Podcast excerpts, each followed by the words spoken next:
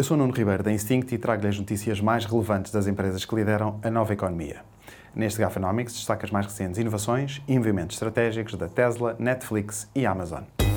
Gafanomics. Nova economia, novas regras.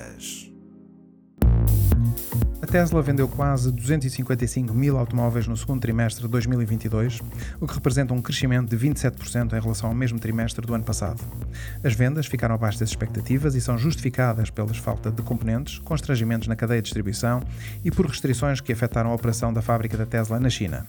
No total, este ano a Tesla já vendeu 564 mil automóveis. O objetivo para este ano é de 1 milhão e 500 mil automóveis.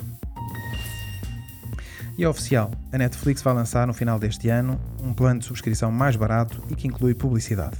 Esta mudança de estratégia pode permitir conquistar novos utilizadores. Recorde que a Netflix tem 221 milhões de subscritores, mas que no primeiro trimestre de 2022 perdeu 200 mil subscritores. E a Amazon prepara-se para comprar uma participação no serviço de distribuição de refeições GrabUp, que é detido pela Just Eat Takeaway. Para já, vai comprar uma participação de 2%, mas ao que tudo indica, pode vir a aumentar a participação para 15%. Com esta novidade, os membros da Amazon Prime nos Estados Unidos têm acesso gratuito ao serviço de subscrição GrabUp Plus. Esta é mais uma forma de fortalecer a oferta da Amazon Prime, que inclui desde entregas rápidas de encomendas e serviços de streaming de vídeo e de áudio da Amazon. Super Toast by Instinct.